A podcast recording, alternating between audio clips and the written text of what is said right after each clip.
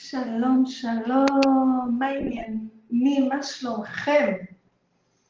אז אני רוחמה הסלע ממומסייט, והיום יש לנו פגישה מיוחדת, הנושא מאוד מאוד מאוד חשוב, הוא מתקשר לזה שהשבוע, ביום שלישי, העברתי הדרכה עומק, מאוד מאוד מאוד מאוד חשובה, עם מפת הדרכים המלאה ליצירת קורסים דיגיטליים. סליחה, עם מפת הדרכים המלאה ליצירת קורסים דיגיטליים.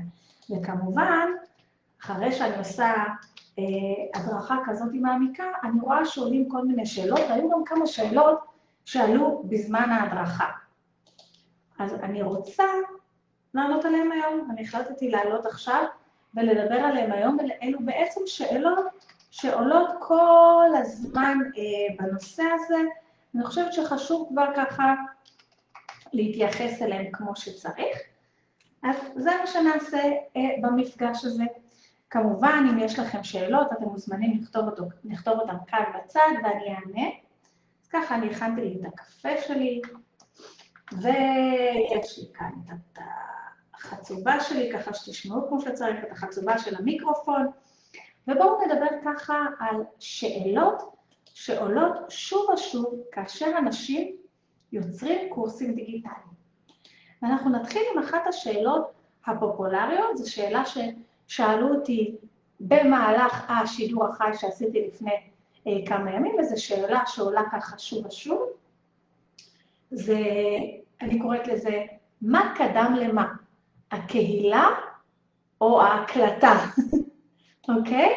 וזו אחת השאלות באמת באמת החשובות שאנשים שואלים מתי, הזמן הנכון בשבילי להתחיל לעשות את הקורסים בקשר לגודל הקהילה שלי. והרבה אנשים באמת דואגים וחושבים שהם לא יכולים לבנות קורס דיגיטלי ואין להם מקום בתוך העולם הזה של הקורסים הדיגיטליים, כי כרגע אין להם קהילה. ואז יום אחד, כשיקרה משהו, לא יודעת מה בדיוק יקרה, ואז הם יבנו קהילה, והעדיפות כמובן בשביל קורסים דיגיטליים זה לבנות קהילה ברשימת התפוצה, ואז הם יבנו את הקהילה ברשימת תפוצה, ולאחר שהם יבנו את הקהילה ברשימת תפוצה, זה יהיה הזמן הנכון עבורה לעשות קורס דיגיטלי. עכשיו, אם הייתם שואלים אותי את זה ב-2019 נגיד, הייתי אומרת לכם נכון. באופן חד משמעי, מי שאין לו קהילה, אין לו מה לבנות קורסים דיגיטליים. אם אתם שואלים אותי את זה עכשיו, בסוף 2021, ואנחנו כבר בואכה 22, אני עדיין אומרת לכם שבשביל למכור קורסים דיגיטליים אתם צריכים קהילה. אבל, לפני כמה ימים התקשרה אליי איזושהי מישהי ואמרה לי, בדיוק את הדבר הזה, תראי, אני רוצה לבנות קורס דיגיטלי, אבל אין לי קהילה. אוקיי, ואז היא המשיכה וסיפרה לי, שלפני כמה זמן, לפני הרבה שנים, לפני כמה שנים, היא קנתה איזשהו קורס שמלמד איך לעשות קורסים דיגיטליים, ולא מעט כסף, במחיר הרבה יותר גבוה ממה שעולה הקורס שלי, התוכנית שלי לקורסים דיגיטליים, והיא קנתה את זה כבר אז, היא חשבה לעשות קהילה, והנה עברו חלפו להם 3 שנים, ותראו קטע אין לה קהילה. אמרתי לה, אוקיי, אז מה יקרה עכשיו? מה שונה עכשיו? עכשיו התקשרת אליי, כי אני כאילו משווקת, יש לי גם תוכנית כזאת של יצירה ומכירה קורסים דיגיטליים, ומה יהיה שונה עכשיו? מה יגרום עכשיו שאת תשלמי לי פחות כסף ממה ששילמת לבן אדם ההוא, וזה יגרום לך עכשיו לעשות את הקהילה. אז הציג אלמנט, ובסוף, לא, אני עוד אבנה קהילה, ואז תקשיבו, צריך להתחיל עם זה מתישהו, ואחד הדברים שאנחנו עושים קורס דיגיטלי, זה שיש לנו מוטיבציה גדולה יותר להתחיל לבנות את הרשימת התפוצה הזאת, כי עכשיו ברור לנו באופן חד משמעי, ההקשר הזה בין רשימת תפוצה לפרנסה.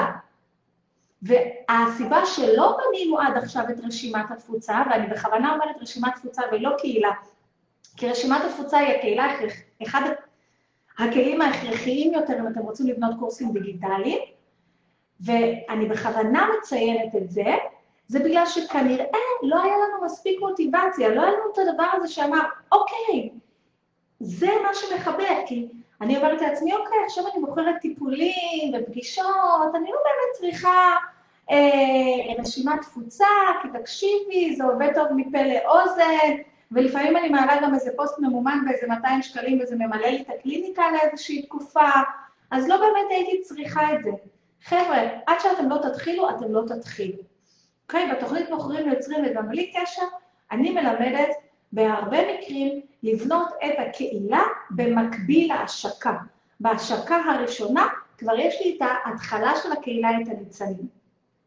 לפני כמה זמן פנה אליי איזה מישהו, לפני איזה שנה ומשהו, הוא שכיר. והוא סיפר לי שהוא רוצה לבנות קורס דיגיטלי עכשיו, הוא גם שכיר, הוא גם לא רצה לעבוד בכלל מהפרופיל האישי שלו, כי הוא לא רצה שעד כדי כך ידעו. זה גם הקורס הדיגיטלי הראשון שהוא עושה בחייו, זה גם המוצר הדיגיטלי הראשון שהוא עושה אי פעם, והיו לו כל מיני, לא הייתי אומרת התנגדויות, אבל כל מיני סיבות שהיינו צריכים לפתור, כל מיני אתגרים שהיינו צריכים לפתור. אבל מצד שני, מה כן היה לבן אדם הזה? עכשיו, בדרך כלל שמישהו אומר לי, אני שכיר, אבל בא לי לעשות קורס דיגיטלי, כי אמרו לי שאפשר לעשות בזה עוד כסף, זה מישהו שאני בדרך כלל לא ממשיכה איתו את השיחה, וזה ברור שזה לא מישהו שנכנס אצלי לתוך התוכניות, כי אני עובדת עם אנשים שרוצים לעשות קודם כל קורס שיש להם תשוקה לגבי הקורס הזה, והם רוצים להעביר את הנושא הזה הלאה, גם מתוך איזשהו מקום שהם רוצים להעביר את זה הלאה, וגם שהם מבינים שכרוכה עבודה במלאכת השיווק של הקורס הזה. אז מה שעשינו זה ככה, עשינו אתגר בקבוצה סגורה, את האתגר פרסמנו ככה, במקום לעבוד דרך הפרופיל האישי הוא פתח קבוצות בוואטסאפ, הוא פתח דף עסקי, הוא עשה פרסום ממומן. בפרסום הממומן הוא הביא לתוך האתגר, לתוך הקבוצה הסגורה, עם כל הדברים האלה ביחד, 1,000 אנשים למסיבה הראשונה. זאת אומרת, מרשימת תפוצה של 0, מ-0 קהילה, מלא לכתוב תכנים בפרופיל האישי, מדף עסקי שבקושי זז, יש לו עכשיו קבוצה עם 1,000 אנשים. ואז הוא עשה אתגר לפי החוקים ולפי מה שאנחנו נולדים לא ניכנס לזה, של כמה ימים, צבר את האמון של האנשים, בנה אמון, נתן ערך, בנה את הסיבות למה לקנות את המשהו מחר, ביום ה-50 הוא מחר, ואז הוא עושה עוד איזשהו משהו שצריך לעשות במשך כמה ימים, עד סגירת המכירה, והוא סגר איזה 15 מכירות. עכשיו, 15 מכירות בשביל 1,000 אנשים זה אולי לא כל כך הרבה, אבל כשמדובר בהשקה הראשונה שלך, שאף אחד לא הכיר אותך לפני, שבחיים לא עשית וובינר לפני, שאף אחד לא ידע שאתה קיים לפני, שעוד לא צברת אמון מספיק, ובדרך כלל אנשים צריכים יותר זמן אימון כדי לבנות אמון, בערך איזה 3 חודשים. אז כבר בפעם הראשונה שאנשים הכירו אותך, ורק בנית הקהילה, ורק הכנסת, ויש לך, הצלחת להכניס 1,000 איש, אז כמובן בהשקה השנייה כבר היו לו הרבה יותר מכירות. הוא כבר ביסס יותר מערכת יחסים, כי הם היו במייל שלו, הוא כבר שלח אליהם מיילים, ואז בהשקה השנייה כבר היו הרבה יותר מכירות, כי היה יותר אמון. אז בונים את הקהילה במקביל, כי אם לא בנית את הקהילה עד עכשיו, לא יקרה איזה נס משמיים שיגרום לך עכשיו לבנות קהילה. אז זה לגבי אחת השאלות החשובות שהרבה אנשים שואלים אותי, מה קדם למה, הקהילה או ההקלטה? עכשיו, גם במקרה הזה, קהילה קדמה להקלטה, כי אנחנו קודם כל מבצעים איזושהי מכירה, ואז אנחנו מתחילים להקליט את הקורס ברחל בתך. סבבה? בואו נעבור לשאלה נוספת ששאלו אותי, וזה גם כן די קשור לשאלה הקודמת, מתי זה הזמן הנכון עבורי להוציא קורס? מתי זה הזמן הנכון עבורי לצמצם את מה שאני עושה עכשיו, ולהקדיש זמן להקליט את הקורס, ולהתחיל למכור יותר קורסים. אז קודם כל אני אגיד לכם שבאידיאל, עדיף שתעברו כמה מחזורים וכמה פעמים את התוכן שלכם באמת באחד על אחד לפני שאתם עוברים לדיגיטלי, אבל גם אם אתם עוברים לדיגיטלי, בואו נעשה את זה גם כן, את המחזורים הראשונים בשידור חי, בצורה כזאת שבה נוכל להרגיש את הקהל. אני חושבת שהזמן הנכון עבורכם, זה הזמן שכבר יש לכם רעיון, שיש לכם תשוקה לרעיון, ושהחלטתם שאתם רוצים לעשות שינוי בחיים. זה הזמן הנכון עבורכם. יכול להיות שזה אומר שהתעייפתם כבר מלעשות מלא אחד על אחד. מצד שני, זה יכול להיות שזה אומר שגם אין לכם מספיק אחד על אחד, והקליניקה שלכם לא מלאה, לא משנה מה אתם עושים, ואתם עדיין צריכים עוד הכנסה. מי שראה את ההקלטה ראה שנתתי כמה וכמה רעיונות איך בעצם להשתמש במוצרים דיגיטליים, על מנת להגדיל דווקא את כמות האנשים שבאים איתי לאחד על אחד בקליניקה, או לאחד על אחד בתהליך. זאת אומרת, לא תמיד אני משתמשת במוצרים דיגיטליים על מנת לבטל את האחד על אחד, לפעמים אני משתמשת בזה כדי להגדיל. אם אתם מרגישים שהגיע הזמן כבר לצאת מהתקרה שאתם נמצאים, ולא משנה כמה שעות אתם מוכרים וכמה סדנאות אתם עושים, אתם לא מצליחים לעבור איזה סכום מסוים בחודש, ואתם מבינים שצריך לעבור אותו כבר, או יש לכם איזה כבר אנרגיה לעבור אותו כבר, בבקשה. זה גם הזמן לעבור לקורס דיגיטלי.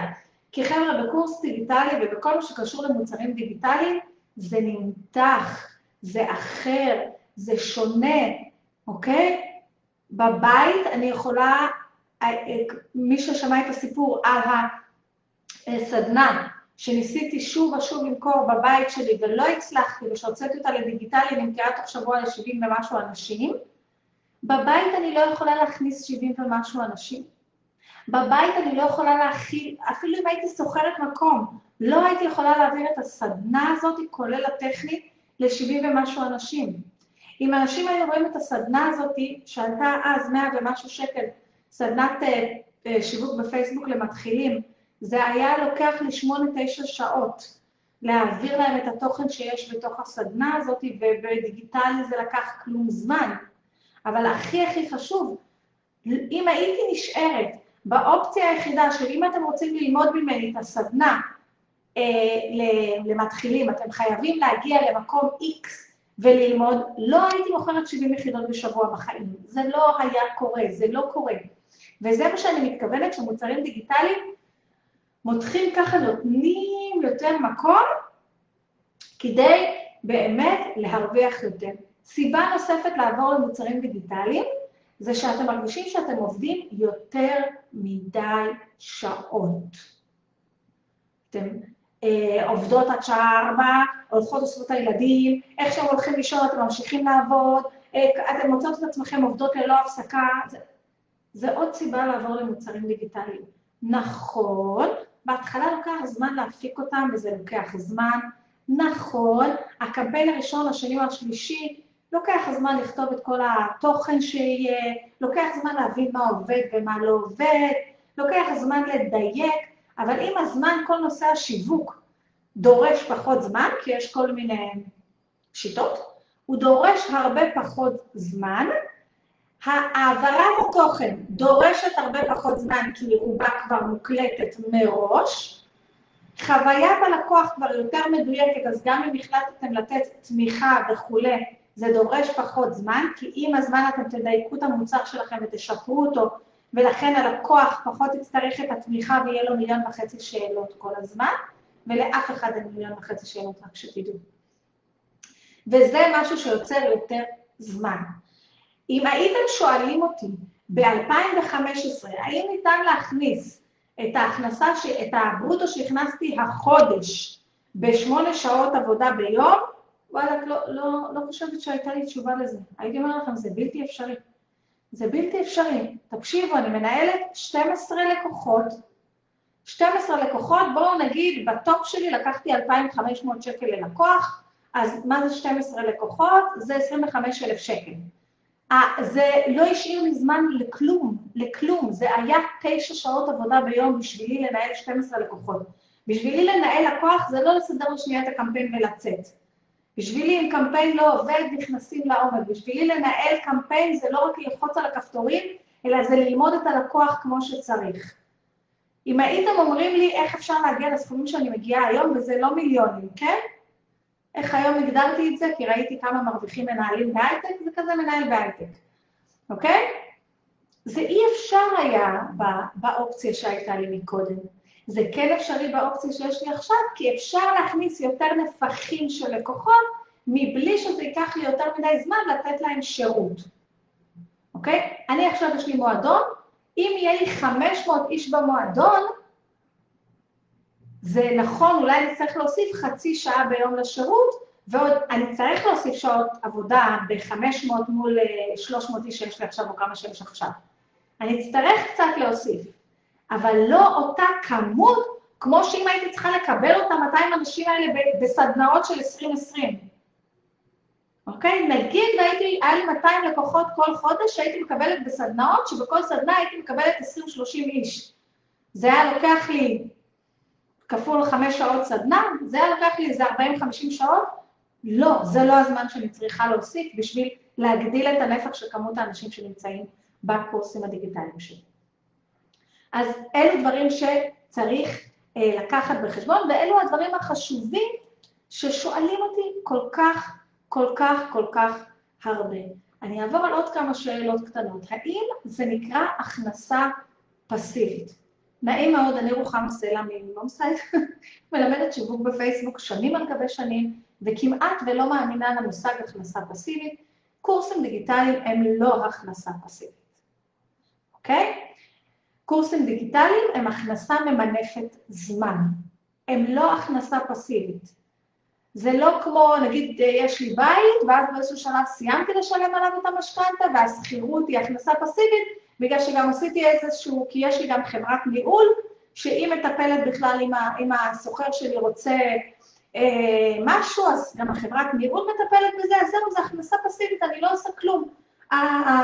וגם כאן, דרך אגב, עושים, כי כל כמה שנים הסוחר רוצה, מחליפים סוחר, צריך גם לעשות טיפה לדברים, אבל זה אולי קוראים לזה הכנסה פסיבית.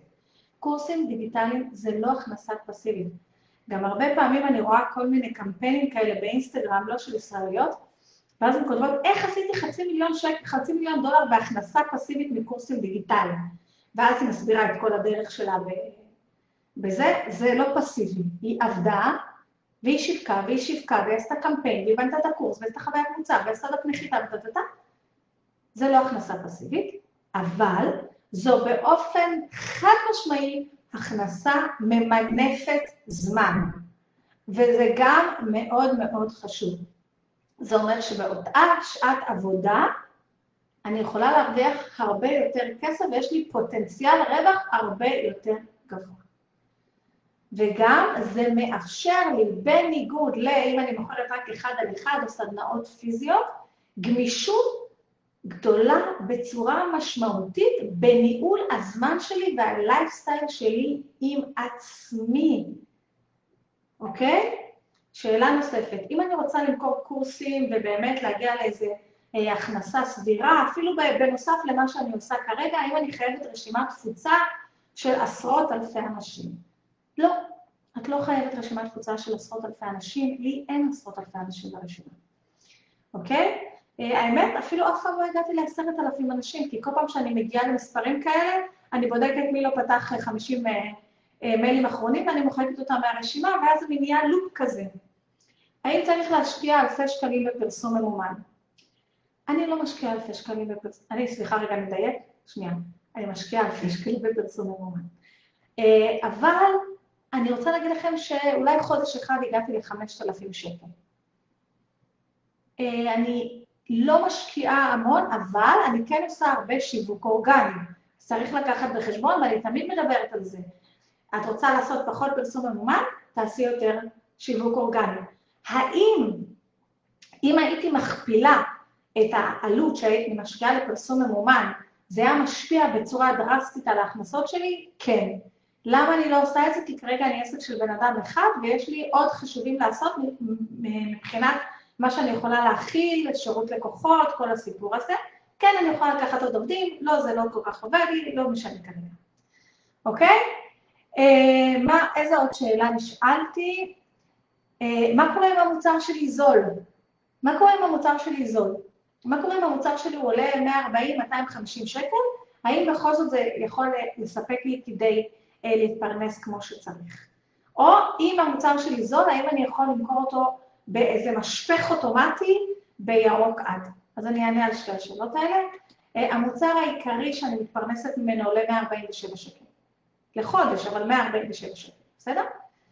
הוא עולה לחודש, זאת אומרת שאנשים נרשמים להוראת קלר, אתם צריכים להבין משהו מאוד חשוב. במועדון, בעצם כל חודש נוצר בפנים, אם אין את החוויית לקוח המתאימה, והבן אדם לא מרגיש שהוא תקבל מה שצריך, הוא יוצא, ואז צריך למכור לו מחדש.